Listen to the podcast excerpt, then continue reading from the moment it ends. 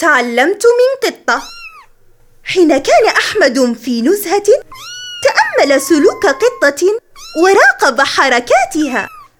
أعجب كثيرا بذلك واستفاد منه. وحين اجتمع مع أسرته في جلسة عائلية قص عليهم ما رأى. فقال أمي أعجبت بسلوك القطة اليوم.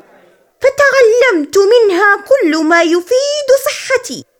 فهي صديقة الماء وتمشي كثيرا وتتعرض للشمس كل يوم وتأكل حين تجوع فقط وتتوقف إذا شبعت.